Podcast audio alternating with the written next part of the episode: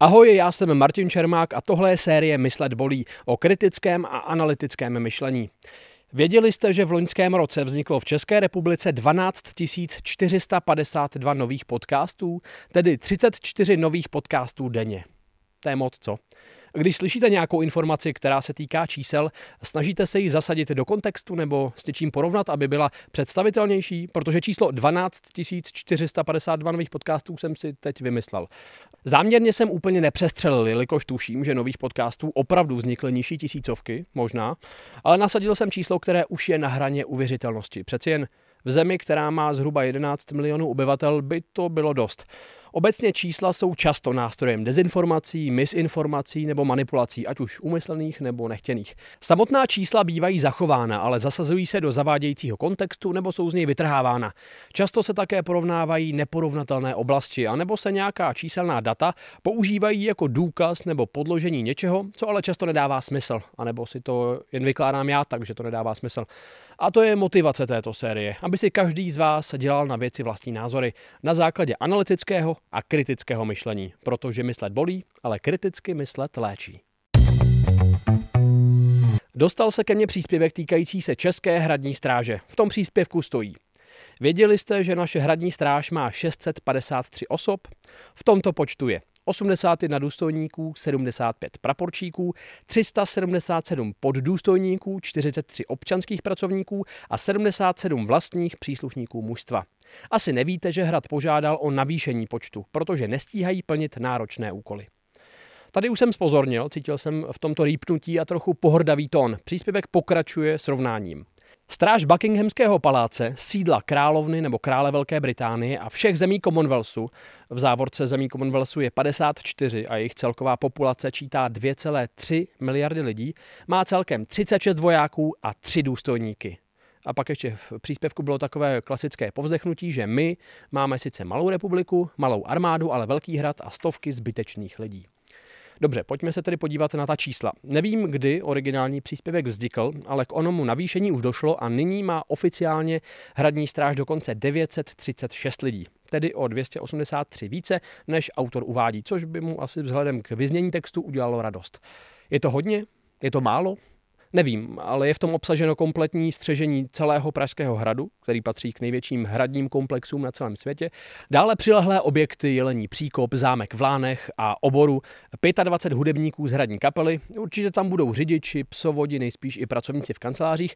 Možná je ta necelá tisícovka hodně, Možná naopak málo, to posuzovat nechci a ani mi to nepřísluší, ale proč mě ten příspěvek donutil se mu věnovat, je právě ono srovnání se stráží Buckinghamského paláce.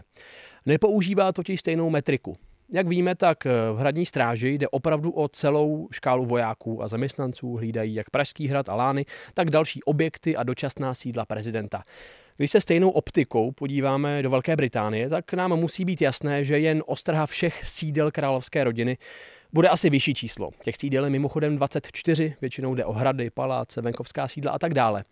A ano, autor mluvil jen o Buckinghamském paláci, což při tomto srovnání nedává smysl. A je otázka, jestli je to nevědomost nebo účelové použití. Pokud jste viděli pohřeb královny Alžběty II. nebo korunovaci Karla III., slavnost Trooping the Color, tak tam zhruba vidíme ty počty, které by podle mě mohly být použité ke srovnávání.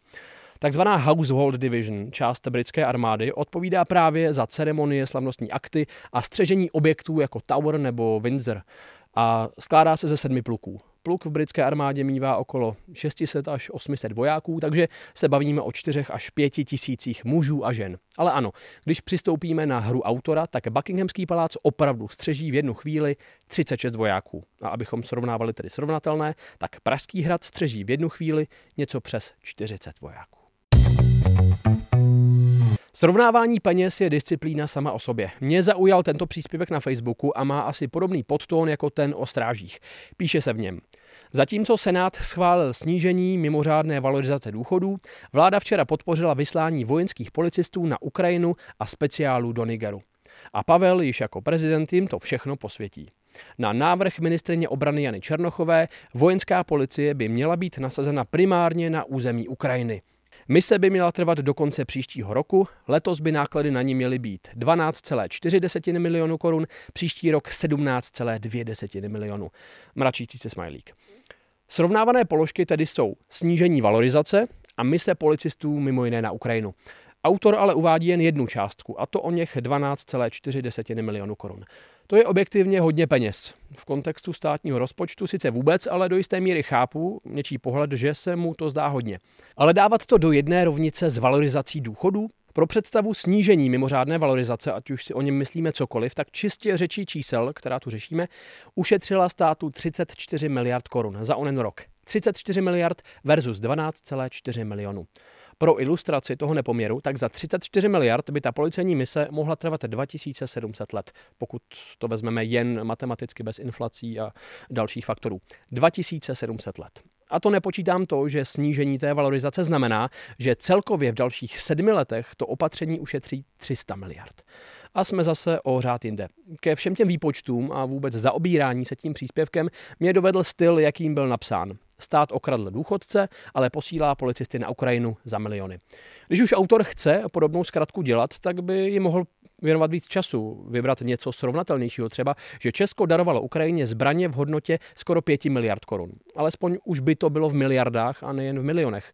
To, že to byly často zbraně a munice, kterou už naše armáda nepoužívá nebo neodpovídá standardům NATO, to už je zase na jinou debatu. Určitě i já jsem tento díl kontaminoval svými názory, mým pohledem a to zcela jistě bude v přímém rozporu s pohledem některých z vás. Tak mi to prosím napište, co a jak je podle vás špatně, nepřesně, zavádějící, co jsem překroutil nebo opomenul. Nic, co zaznělo, není dogma, ale jen má interpretace, ke které jsem se dostal svým kritickým myšlením, dedukcí a trochu rešerší. Takže to může být klidně snůžka nesmyslů. Pokud se nad vším v tomto díle zamyslíte, dáte si kritické kolečko a bude vám to i tak připadat jako snůžka nesmyslů, super. Mám radost. Nechci nikoho přesvědčovat, jen chci, aby se zamyslel. A to není málo, protože myslet bolí, ale kriticky myslet léčí.